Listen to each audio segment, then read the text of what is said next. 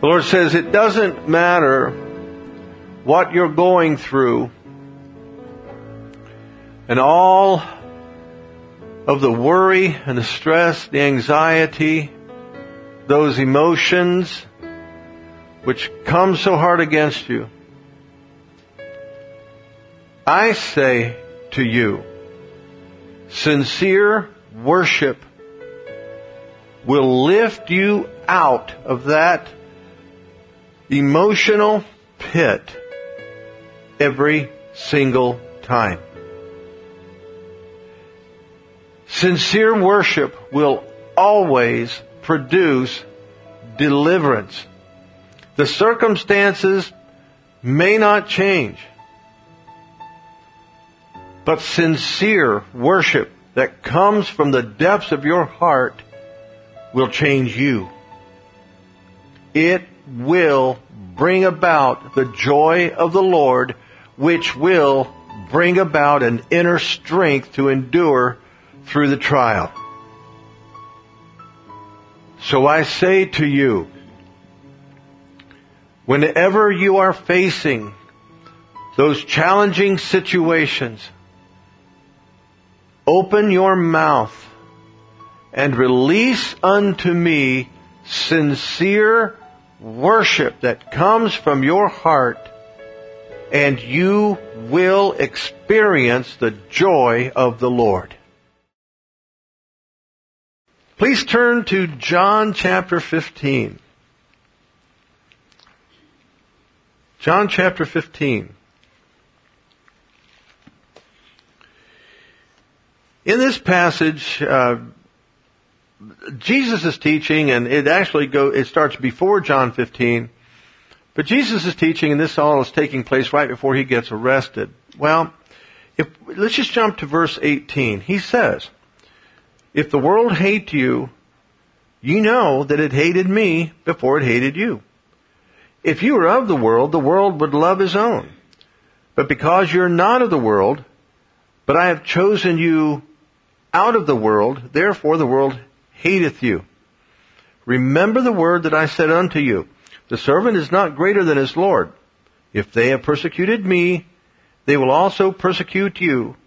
If they have kept my saying, they will keep yours also. The assumption there is that what you say is what he has said. But you'll notice, he says, look, if the world hates you, don't forget, they hated me before they hated you. Sometimes it's easy to forget that. I just don't know why everybody's so mean to me. Well, they were mean to Jesus. And he said, if they hated me, they hate you. And then he says, if you're of the world, the world is going to love you. But you are not of the world. That, man, I'm telling you what, that is one powerful statement. Now he's speaking prophetically to those who would be born again. He's saying, you are not of the world. You're not of it. Now obviously we're in it, but you are not of the world in the body of Christ, we don't understand that to the level we should. We are not of the world. We're not. But yet, too much of our lives are of the world. And you know, we could go on and on about, you know, well, what does it mean to be of the world? Well, one thing to say is this dependency upon what man can do is a big mistake. Dependency of what God can do is how you're supposed to live. It's what we're supposed to do. You know, God can move and make an iron axe head float. And you, you know, well, I don't know if I believe that or not. Well, I feel sorry for you because it's in the Bible. I mean, it wasn't some sort of imaginary parable that somebody came up with while they were dreaming. It happened. You're not of the world. And then he says, Jesus says, I've chosen you out of the world. Meaning, I've chosen you to not be a part of the world. Another way to say that would be, I've chosen you to not be a part of the world system or the way the world does things. Now, obviously, there are some things that we do that are the world system. Uh, you know, you can't just walk into a store and say, well, I'm buying this by faith and walk out with it. Okay, you have to pay for it. So there is an element of the world's economy wherever you live that you deal with. I understand that. But you understand what he's talking about, how that, look, I've chosen you out of the world. Not to be dependent upon the world, but also not to be like the world. To be something other, to, to stand out, the way Jesus did. And you know, he went around, when you read Matthew, Mark, Luke, and John, it's important to remember that the majority of his encounters were with Jewish people, not Gentiles. Now he did encounter uh, Gentiles, but it was mostly the Jews. And they made these comments, we've never seen it like this. Why, we've never heard anything like this. Why, we, in other words, there was a distinction about Jesus. Even, there were even Gentiles that did notice this. Remember the Roman centurion who said, just speak the word and my servant will be healed. And Jesus said, whoa, I haven't encountered this kind of faith even in, in Israel. And this guy's a Gentile. So yeah, he did encounter, uh, you know, uh, both Jews and Gentiles, but there was something about him that was different. And the people heard the teaching, the people saw the works that were done, the healings and so forth, and they were challenged because we're seeing and hearing this, but why is it happening? And remember one fellow Nicodemus went to Jesus at night and he said, look, there's some of us, we recognize there's a difference here, and we also know nobody can do what you're doing unless God is with him. And then it talks about how Jesus answered the question, you must be born again. Well, Nicodemus didn't ask that. But Jesus answered the question that Nicodemus was getting ready to answer or ask. And what was the question Nicodemus was getting ready to ask? He said, we know nobody can do the things you're doing unless God is with him. How do we get God with us the way God is with you? That was the follow-up question and Jesus answered it before Nicodemus could even ask. You must be born again. That's how you get God with you the way God is with me. You must be born again. And so he says here, you're not of the world. And, and that's why the world hates you because you're not of the world. This is why they don't like you. You're not of the world. Now look over in 2 Corinthians chapter 6. In 2 Corinthians chapter 6 verse 17. Wherefore, come out from among them and be ye separate, saith the Lord, and touch not the unclean thing, and I will receive you. Now, we just went to this verse. Remember, he says, Jesus already told us that, okay, you're not of the world. You're, you're not of the world. And then we see, come out from among them, be separate. Come out from among, among who? Come out from among the world. Be separate.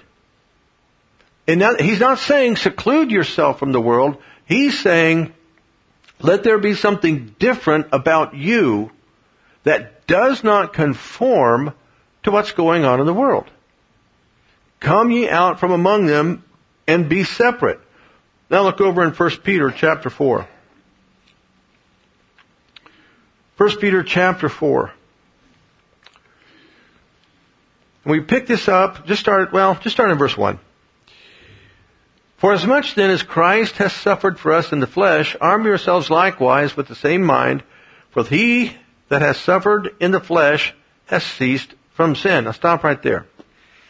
When he says, for, the, for as much then as Christ has suffered in the flesh, suffered for us in the flesh, how did Jesus suffer for us in the flesh? Well, you know, obviously everybody would, well, he was crucified, you know, hung on the cross. Yes, he did. He hung on the cross. But what else did he do to suffer in the flesh. He was tempted like as we are, in all ways, like as we are, yet without sin. This word suffer, uh, it may sound a little harsh, but what it's talking about is Jesus was confronted with sin, temptations that appealed to the flesh. And he overcame that. You know, it's really interesting how some Christians seem to have this idea that Jesus never had a temptation that appealed to the flesh. That's weird. How could he be our Savior if he didn't come down here and live the way we do? I mean, he never committed sin, but yet he was tempted. And you know, there are some Christians, if you teach on this, they'll call you some sort of a heretic. Wow, how could you say that about Jesus? Why, he was perfect. Yeah, I know. But he suffered in the flesh to maintain that perfection. Well, what do you mean he suffered in the flesh? He mortified the flesh. He refused, uh, like the apostle Paul said, I keep under my body. I do not let it do what it would do. Otherwise, it would do all kinds of stuff. Jesus did the same thing. He kept himself, his, his flesh, if you want to call it that, he kept it into, in submission to the life of God inside him. Because it says right here, he that has suffered in the flesh has ceased from sin. Well, ultimately, yeah, Jesus, um, he was crucified, but you can't say his crucifixion caused him to cease from sin because he never sinned. So there was no sin to cease from. You understand that?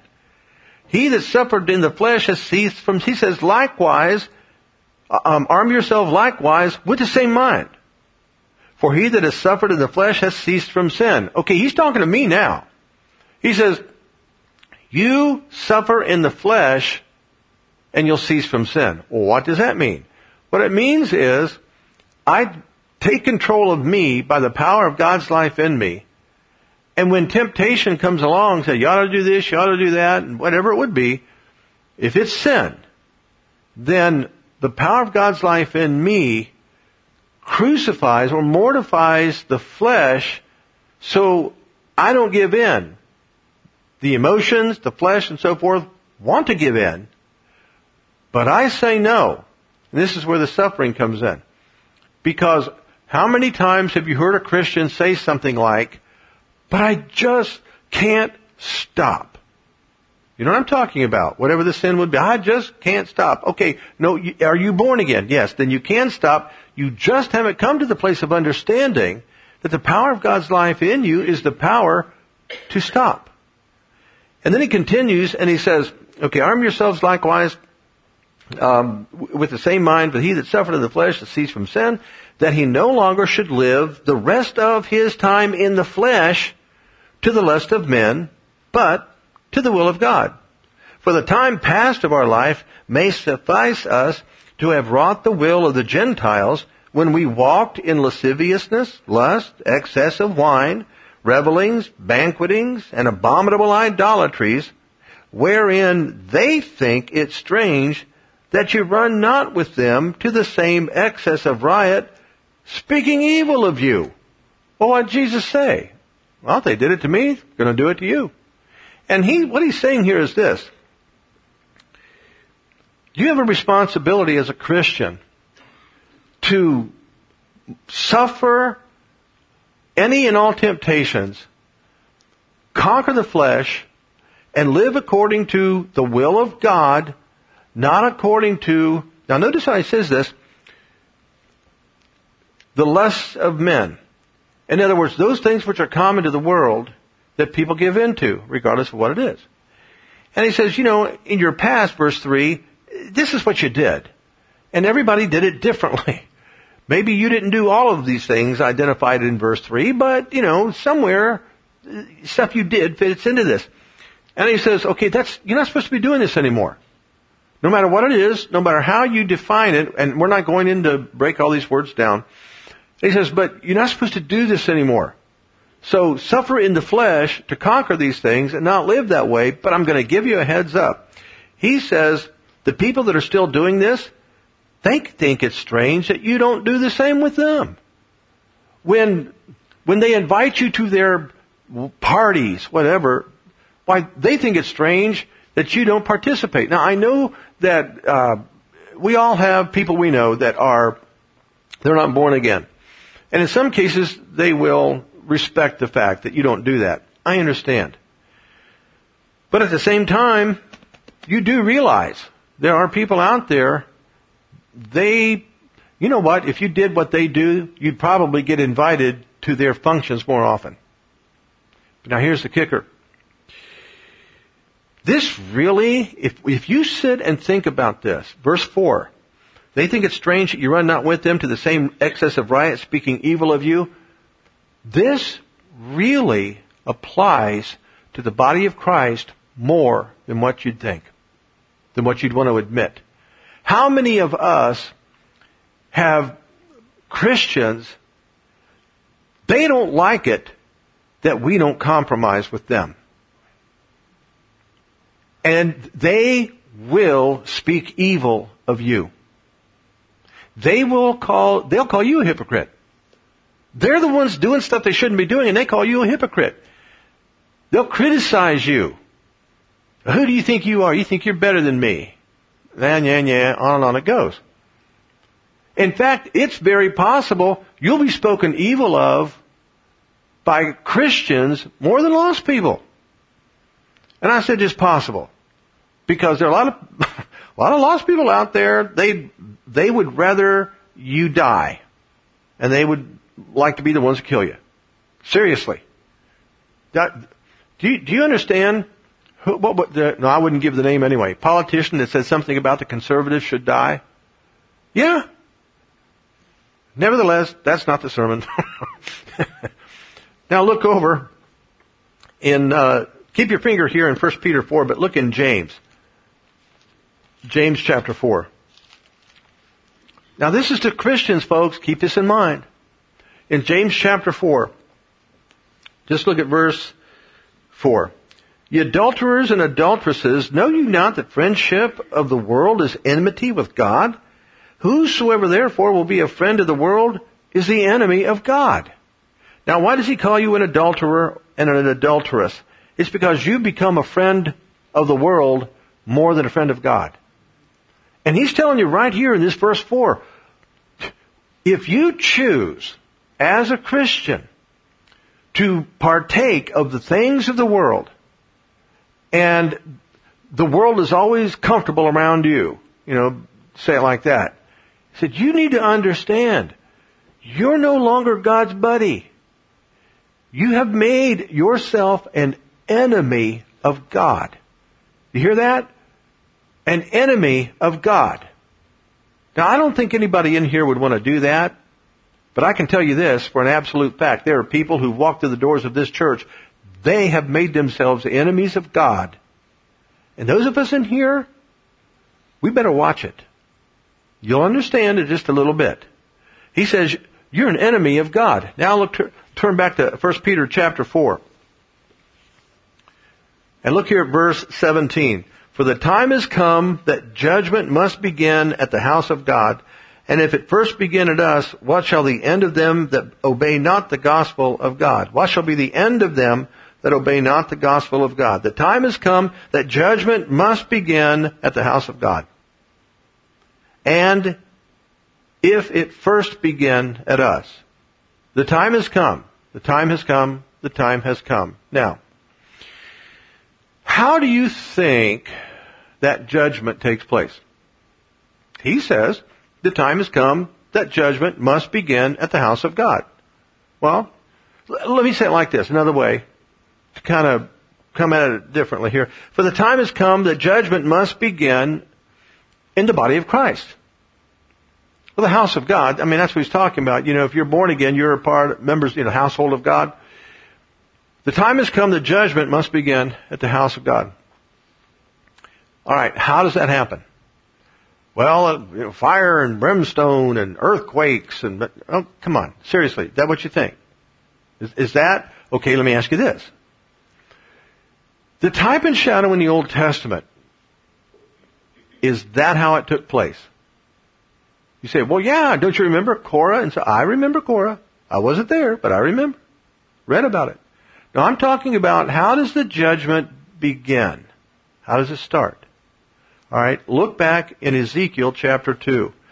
And what I'm going to do is walk you through a passage here in Ezekiel chapter 2, and I'm going to share with you how this is a type and a shadow and a prophetic statement for the body of Christ today.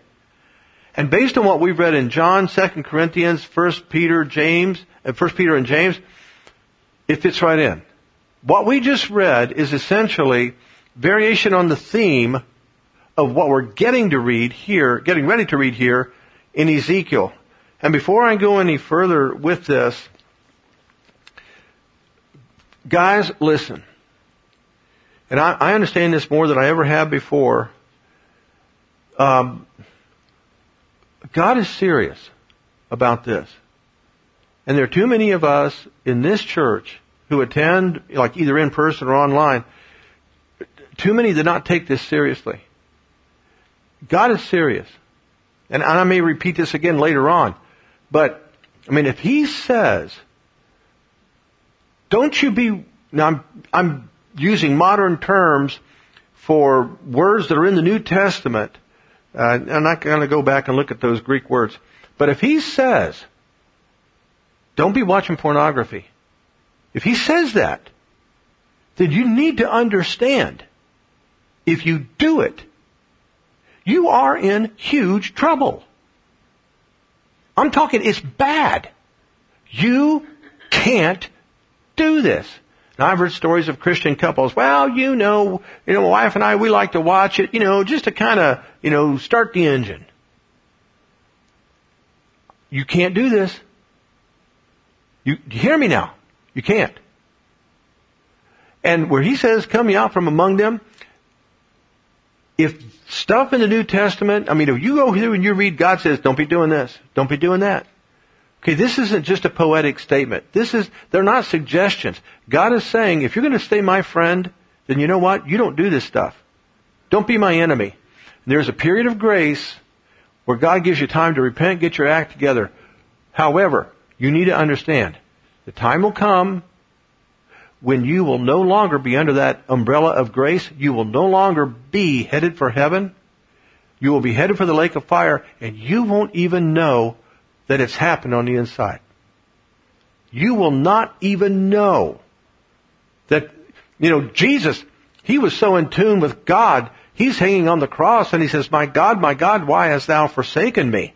That's because Jesus was made to be sin for us so that we could be made the righteousness of God. He knew when, when he had been made our sin. He knew he could tell on the inside what had happened. We have to come to that place. We have to be at that place to where we know when we are grieving the Holy Spirit. When we are breaking the heart of God. Now, let's just get into this and you'll understand it. You, will see. I hope you do. Uh, you know what? Glory to God. You know why these kind of sermons are coming forth? Not just here, but other places as well. It's because God, all that can be shaken is being shaken. God is basically saying, okay, you need to understand. Okay, When I was at, when I used to run the bars, um, here in Ohio, they weren't allowed to serve alcoholic beverages past two o'clock in the morning. And so right about 1.30 in the morning, you would hear last call for alcohol, which means this is your last chance to get something to drink because that's it. It's closing time. Alright? Using that as an analogy, God is saying, it's last call. It's last call. And the trumpet is about to sound and you had better be ready. Now, in this, Ezekiel chapter 2, verse, beginning in verse 1. And he said unto me, Son of man, stand upon thy feet, and I will speak unto thee. Stop there. Now, what I'm going to be doing is going through this and using terms we can relate to the way that the Holy Spirit presented this to me during a time of prayer. And he said, unto me, or he said unto us, body of Christ, stand on your feet. Stop taking a lazy approach to your relationship with me. Stand to attention, get your act together, be focused on me. Don't just have a, a casual attitude toward your salvation and me as your God. Stand upon your feet and I will speak to you. You have too many Christians wondering, well, why didn't God speak? I can't hear God speaking. God saying, well, why don't you stand on your feet? Now, not literally. You understand the imagery. He said, why don't you get serious about your relationship with me? And guess what? I'll speak. But what's going on right now, you know, you, you think attending church on Sunday or when the doors open, you think that does it. He said, no, no, you don't understand. Christianity is a lifestyle, not a weekend experience. And he says, stand on your feet and I'll speak to you. And then he says in verse 2, And the Spirit entered into me when he spake unto me and set me upon my feet that I heard him that spake unto me. In other words, what he's saying is this. He's saying, church, if you will do verse 1, then guess what? My Spirit is going to move upon you and you're going to have an experience with me and I will speak to you and not only that, you will hear me. You will hear me speak in your life. And then he continues here in verse 3. And he said unto me, Body of Christ, I send you to the body of Christ. You'll understand this as we go further. Body of Christ, I send you to the body of Christ. A rebellious nation that hath rebelled against me, they and their fathers have transgressed against me, even unto this very day. For they are impudent children and stiff-hearted. I do send you unto them, and thou shalt say unto them, Thus saith the Lord God. And they, whether they will hear or whether they will reject and ignore you, for they are a rebellious house, yet shall know that there hath been a prophet among them. Now look at this. He says, I'm sending you to the body of Christ. You remember the body of Christ, but I am going to use you as a mouthpiece to the body of Christ. What did we just read over there in 1 Peter? Judgment begins in the house of God. This is the Old Testament version of that. And he's saying, I am sending you to the body of Christ. And he says, They are a rebellious nation. Remember it talks about you are a chosen generation, a holy priesthood, a royal nation. He says the body of Christ has become a rebellious nation. Are we not seeing that today in the church? Absolutely. Some of us that attend this church, honestly, I think you live in a bubble and you don't really understand what's happening out there. But guys, the church is becoming more, look, you got, you got churches where the people show up and they sing the praises of Jesus Christ but because of what they have embraced and called truth, they're becoming more like the world than they are like Christ. And he says here, I'm sending you to those rebels that are in the church, that are in the body of Christ. They've rebelled against me. Their fathers, they and their fathers have transgressed against me. What's he talking? They and their fathers. The fathers would be those who are considered the leaders within their churches, their pastors, their Sunday school teachers, their, their, you know, the religious leaders uh, uh, within their midst. They've transgressed against me even unto this very day. He says, they are impudent children. They're stiff-hearted. And I send you unto them. And, and when I send you unto them, thou shalt say unto them, thus saith the Lord God. Okay, you say, well, okay, that sounds great. No, I don't think you understand the, the magnitude of what he's saying. He's saying, you will say unto them, thus saith the Lord God. How are you going to know what thus saith the Lord God is saying unless you are with the Lord God, unless you're doing verses 1 and 2? See this? You can't, you don't know what he's saying. And that, say it another way, he's saying, I'm sending you to tell them what I say. I'm not sending you, you to them for you to tell them your opinion, your thoughts. And that, See, I've shared this guy so many times. how that when you're dealing with situations in your home or with other believers, whatever the case would be, stop saying, I think. Stop it. Because you're making a fool out of yourself. All they hear is your opinion, and then they turn around, well, I think, well, well, let me tell you what this verse means to me. And you turn around and say, well, let me tell you what it means to me. No, who cares? You tell them what God says. You tell them what it means to God. Thus saith the Lord. Thus saith the Lord. This is where many people, even to this day in this church, watching, and, and, generally in the body of Christ, this is one of the biggest mistakes that you guys are making, whoever's hearing this. Stop giving your opinion. You give the Word of God. Jesus, perfect example. How many times did he say something like, is it not written? Hath not God said? What is in the law? How many times did he take them back to what God said? That is our, our example. Well, he says, thou shalt say unto them, thus saith the Lord. And he says, whether they listen to you or whether they ignore you, and then it's like he throws this, this hint in, don't be surprised if they ignore you because they're a re- rebellious house. He says, one thing's for sure, they're gonna know that there's been a prophet among them. You can say, well, yeah, but I'm not, I don't have the ministry calling a prophet. No, that's not what he's talking about. He's talking about somebody who has the word of God and they are delivering, thus saith the Lord. That's what he's saying. They'll never be able, listen, they'll never be able to deny somebody was not in their midst delivering, thus saith the Lord. In other words, on the day of judgment, they will not be able to say, nobody told me. Well, then he continues here in verse 6.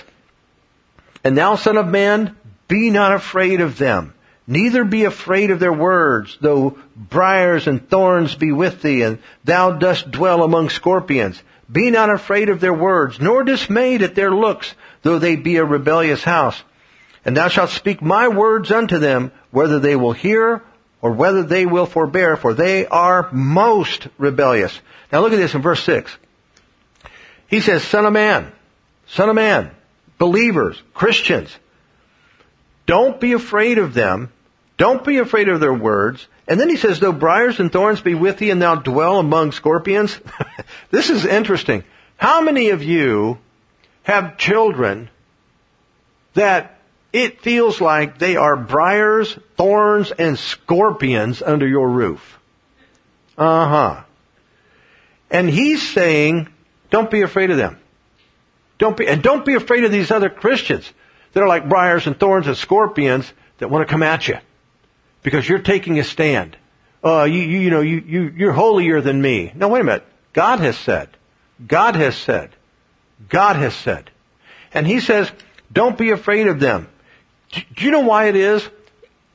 At this point, in what I'm sharing with you, do you know why it is so many Christians will not do this? It's because they are afraid of rejection. They're afraid of rejection. They will not take a stand because they're afraid somebody is not going to like them.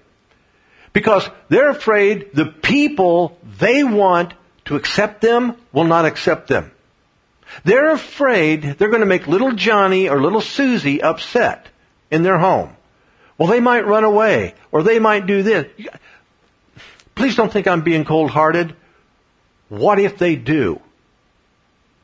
Listen, your job as a parent is not to keep the kids under the roof. Your job is to live as Christ before them. And you've got too many parents out there, they want to do whatever it is to keep little Johnny and little Susie happy, to keep peace in the home.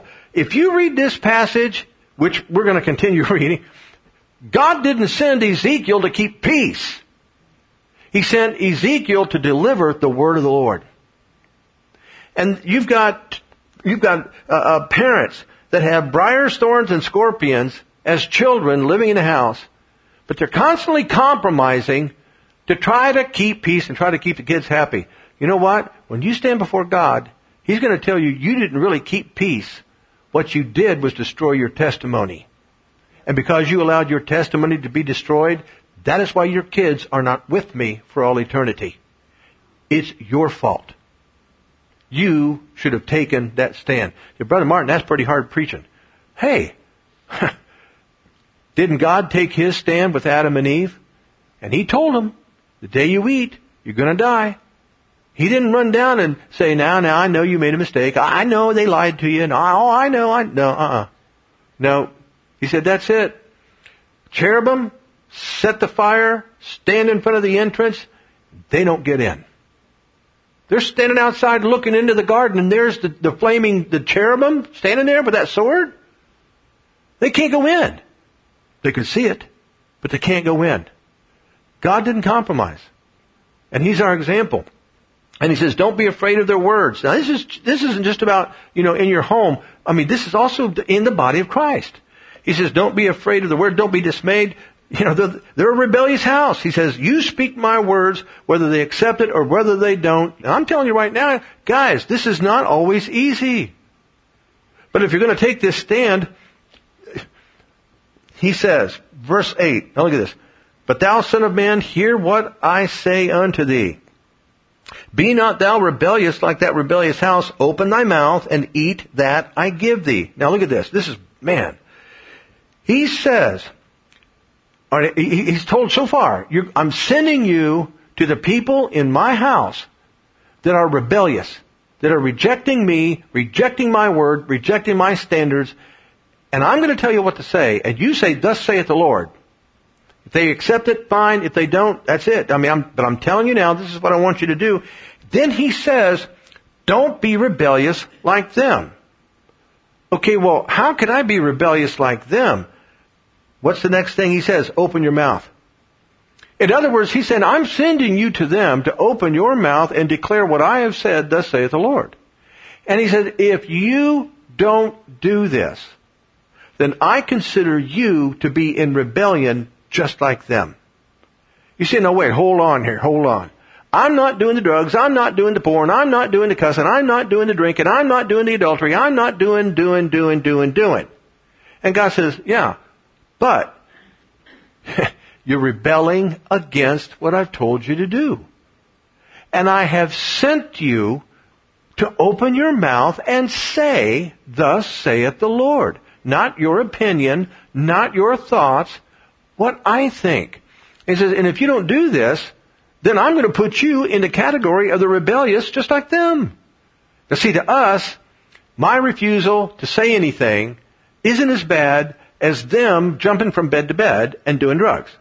That's how I look at it. And God is saying, well look here.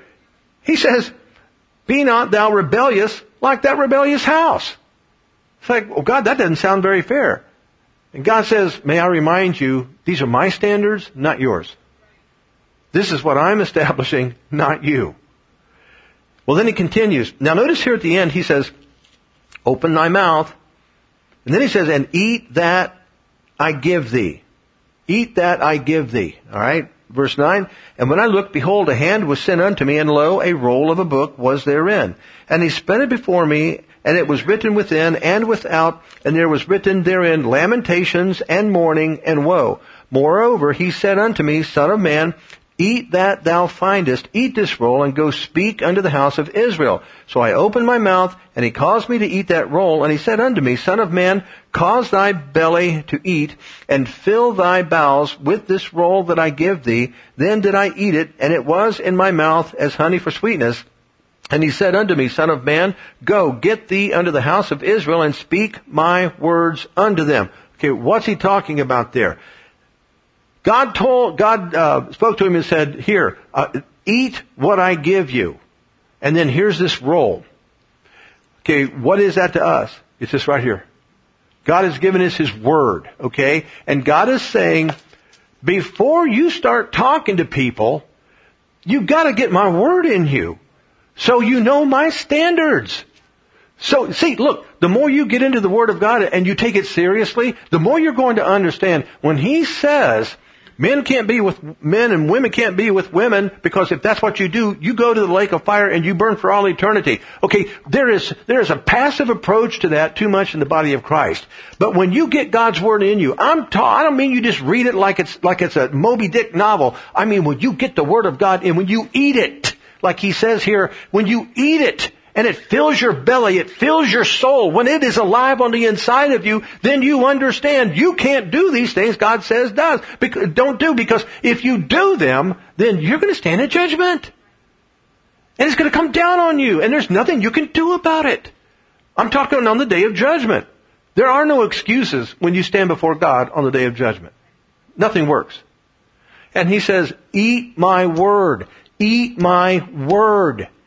That way when you begin to speak, it's going to be, thus saith the Lord, and not, thus thinketh I. And he continues here. Now look here in verse 5. He says, For thou art not sent to a people of a strange speech and of a hard language, but to the house of Israel.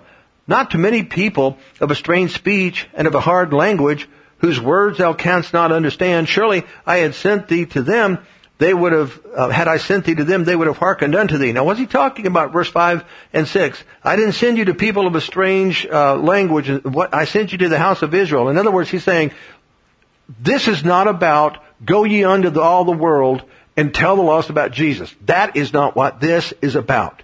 This is prophetic about, I'm telling you, judgment is taking place in the house of God. And I'm going to send you to speak my word, to deliver my word. In this aspect of your living as Christ, it's not about going out to the street corners and preaching Jesus. It's about delivering my truth and, and bringing to the attention of my church where they have failed, where they've turned from me, bringing to the attention of the church the sin that they have embraced instead of embracing the fullness of who they are in Christ, the compromise that exists. And he continues in verse 7, and he says, But the house of Israel will not hearken unto thee, for they will not hearken unto me, for all the house of Israel are impudent and hard-headed, hard-hearted. Behold, I have made thy face strong against their faces, and thy forehead strong against their foreheads. As an adamant harder than flint have I made thy forehead. Fear them not, neither be dismayed at their looks, though they be a rebellious house. Now what in the world is he talking about here? Well look at this. He says, okay, I'm going to have you go out. I'm going to have you say these things, but you need to know ahead of time. They're not going to receive it. What's happening today in the body of Christ? See, you have entire churches, entire congregations, pastors, so-called prophets, and so on and so, apostle this, apostle that. They go completely against the, well not completely against the Word of God, but they go against, see, when Ezekiel was delivering this, it wasn't the people who were standing up and saying, there is no Jehovah. It was people who were saying, there is a Jehovah. We are the people of the covenant with Abraham. We are the people of the law of Moses. We are the chosen of God. They were identifying God, but they weren't identifying with God. You understand what I mean by that? And so in the body of Christ today, this is what is going on. You have Christians who say the Christian things, who sing the Christian songs and so on and so forth, but when it comes to the truth of the Word of God, they are not accepting it, and God help you if you bring it to their attention. They will turn on you, even, even nicely. but it doesn't matter if they're mean or nice. Bottom line is, truth is truth. And our responsibility is to deliver the truth. And then where he says, in verse 8, you know, um, I've made thy face strong against their faces, and he says, thy forehead strong against their foreheads. You know what he's saying? He says, you're gonna bump heads. you're gonna bump heads with these people. But he says, I made your forehead harder than theirs. That's what this is talking about. And what he's saying is, don't back down. And, and, and he's not talking about wagging your finger in their face and just, you know, giving them the what for. He's talking about taking a stand and not backing down. I remember one time I was talking to some guy about something in scripture and, and, and he was saying, well, you know, it's such and such. And I said, well, but the Bible says, he goes, well, yeah, but such and such, this and this. And I said, well, yeah, the Bible, but the Bible says, and, and he said to me, well, I guess we'll just find out who's right when we're in heaven. And I'm thinking, I don't have to wait till I get to heaven. The Bible says, you see what I'm getting at? You don't back down. And when somebody is, you know, butting their head up against yours, figure of speech, you don't, you do not try to keep peace by saying, well, I guess we just see it differently. Don't be a fool. That's the rebellion God is talking about. You just say, well look, the Word of God says, and I'm sorry that you don't see it that way, but this is what is in Scripture and God's Word isn't going to change. You can do this in love, but still not back down. And then he says in verse 10, Moreover, he said unto me, Son of man, all my words that I shall speak unto thee, receive in thine heart, and hear with thine ears. What, you know, you go into the New Testament and you see Jesus talking about, if any man hath ears to hear, let him hear. Okay, here it is, Old Testament version of that. And he says, Son of man, all my words that I shall speak unto thee, receive in thine heart and hear with thine ears. The only way you're going to do that is to spend, is to stand to attention.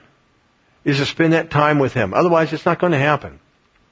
He says, and go and get thee to them of the captivity unto the children of thy people and speak unto them and tell them, thus saith the Lord God, whether they will hear or whether they will forbear. You say, well, the captivity, that's, that's the people, you know, Babylon. Yeah, I know. But symbolically and prophetically for what he's talking about here, all these Christians out there in the body of Christ that are living in this compromise, what they do not understand is they are in captivity. They are not living in the freedom that Jesus Christ has given unto them. they are in captivity to lies. They're in captivity to sin. They're in captivity to things that are going to take them straight into the lake of fire. And he's saying, speak to them. Now, please don't misunderstand and think that I'm telling you that you're supposed to leave here and start going to all these compromising churches and walk in the doors and saying, yay, uh, thus saith the Lord. No. You live a non-compromising life. And when these things come up, and you and I both know they will, you just declare the Word of God and you don't back off. And there will be times where God, I mean, He's already said, my Spirit will move upon you. There will be times when God's Spirit will move upon you in a prophetic nature to deliver something unto somebody in, in love, however God leads you to, to do Don't ever let your emotions get in, in this, okay? Keep that under control. But there'll be times you'll be saying things. In fact, I'll tell you what's going to happen. If you follow what God is saying here, there will be times that will come up in your life when you will be talking to somebody and you will be saying some things that they thought were hidden in the closet. That they thought nobody knew about. And you're going to be not, yeah, yeah, God says you are doing such and such. No, it's just going to come up and you'll be saying it. You won't even realize that what you've done is exposed the fact that you're hearing from God and they now know that God's watching them. I, I mean, that's happened with me before. So how'd you know that? Well, I, how'd I know what? Well, you said, I don't know. I just, it just came out. It was God. It was the Spirit of God. And he continues here in verse 12 and says, Then the Spirit took me up and I heard behind me a voice of a great rushing saying, Blessed be the glory of the Lord from his place. And I heard also the noise of the wings of the living creatures that touched one another, and the noise of the wheels over against them, and the noise of a great rushing. And so the Spirit lifted me up and took me away, and I went in bitterness in the heat of my spirit, but the hand of the Lord was strong upon me. Then I came to them of the captivity in Tel Abib, and uh, d- that dwelt by the river of Chebar, and I sat there, I sat where they sat and remained there astonished among them seven days. You say, what in the world is this talking about? Well, very briefly, here's how the Holy Spirit helped me see this. It is, all this is going to happen. It, it's not going to be because of your flesh or what you think. It is going to be a supernatural move of the Holy Spirit in your life. Not necessarily the signs, the wonders, and the miracles, but it is going to be, where he says here, verse 14, so the Spirit lifted me up. The Spirit of God is going to lift you up with an anointing to do what God is saying to do in this passage. And God repeatedly has said, do not be afraid of them, do not be dismayed by their looks, do not let their words penetrate. He's saying, you, you say what I'm telling you to say. And he continues in verse 16, and it came to pass at the end of seven days that the word of the Lord came unto me saying, stop right there. Symbolically, what does that mean? What it means to us is we stay in the presence of God. We don't just run out there and do stuff, you know, at the end of seven days. We stay in the presence of God and we move in His timing and in His direction. And He says, uh, it, the Lord Spirit, the word of the Lord came unto me saying, verse 17, Son of man, I have made thee a watchman unto the house of Israel. Therefore hear the word at my mouth and give them warning from me. Hear the word at my mouth. Again, not your opinion, not your thoughts, it's my word. And give them warning from me. When I say unto the wicked, thou shalt surely die, and thou givest him not warning, nor speakest to warn the wicked from his wicked way to save his life, the same wicked man shall die in his iniquity, but his blood will I require at thine hand. That happened in this church. I, I would, I'd only been here a few weeks. Um, hadn't been a long time. And there was somebody here in the church, and I knew who it was. And the Lord moved prophetically and said, and I don't remember the exact words how it was, but something about uh, you you know you've got one month to make things right, one month to make things right. And that person hearing it leaned over to the person sitting next to him and said, "That's that's me. That's about me." And God gave them an opportunity right then in that service to repent. They didn't do it. Thirty days later, they dropped over dead in their uncle's front yard. Only about I don't know, like 32 years old, whatever. I mean, dropped over dead, just boom, dead, gone. Okay, you know what? I stood up here and I gave the warning. I'm in the clear on this one. And he says here, you know, warn the wicked of his wicked way to save his life. The same wicked man shall die in his iniquity, but if he rejects this, he says, but his blood uh, will I require at thine hand. You know, if you don't say this, if you don't do what I'm telling you, then I'm going to require this person's blood at your hands. He said, but Verse 19, if you warn the wicked and he turn uh, not from his wickedness, nor from the wicked way, he shall die in his iniquity, but thou hast delivered thy soul. In other words, if the wicked person hears it and rejects it, then you're in the clear. But if you don't say anything, and the wicked person dies that way, then you know what? That person's blood is on your hands.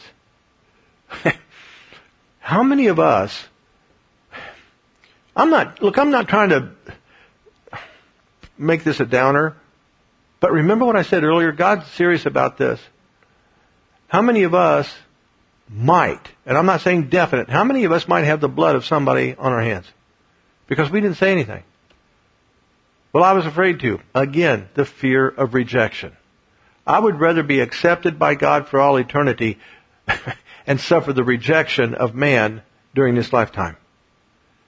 And it continues in verse 20 and it says, Again, when a righteous man doth turn from his righteousness and commit iniquity, and I lay a stumbling block before him, and he shall die, because thou hast not given him warning, he shall die in his sin, and his righteousness which he hath done shall not be remembered, but his blood will I require at thine hand. I mean, it sounds like a backslider in the church today. And this is what he's talking about. He says, Nevertheless, if thou warn the righteous man that the righteous sin not, and he doth not sin, he shall surely live, because he is warned. Also, thou hast delivered thy soul. Are you guys understanding this? Now, notice earlier in this, he said, You speak what I tell you to speak, and even if they reject it, you know, they're going to know that a prophet has been in their midst. Then he says right here, that I've made you a watchman unto the house of Israel. Folks, Listen to me. Every single one of you is the watchman and the prophet. Every one of you. Every one of you. There are no exceptions. Every single one of you, you're the watchman, you're the prophet. You're the prophet, you're the watchman, you. And see, the problem we have in the body of Christ is that too many Christians hide behind the pastor when it comes to taking a stand. Well, you know, the pastor, he's supposed to be like this. You know, but, but I'm just me. No, you are the watchman. And you are the prophet to these people. You're the watchman and you're the prophet to your children, to your household. You're the, you're the watchman and you're the prophet every day. Uh, your life is to be the life of a prophet and the life of a watchman. Too many Christians forget that the calling of Christian is greater than the callings of apostle, prophet, evangelist, pastor, and teacher. Well, I don't know what my ministry calling is, and so I'm waiting until I know, then I'll do something for God.